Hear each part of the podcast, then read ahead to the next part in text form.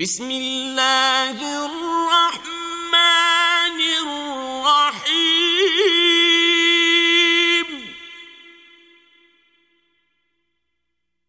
إذا جاء نصر الله والفتح ورأيت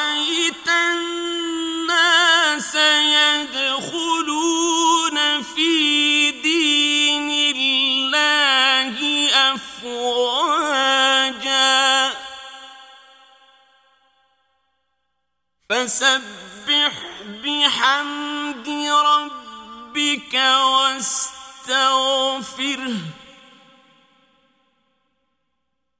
إنه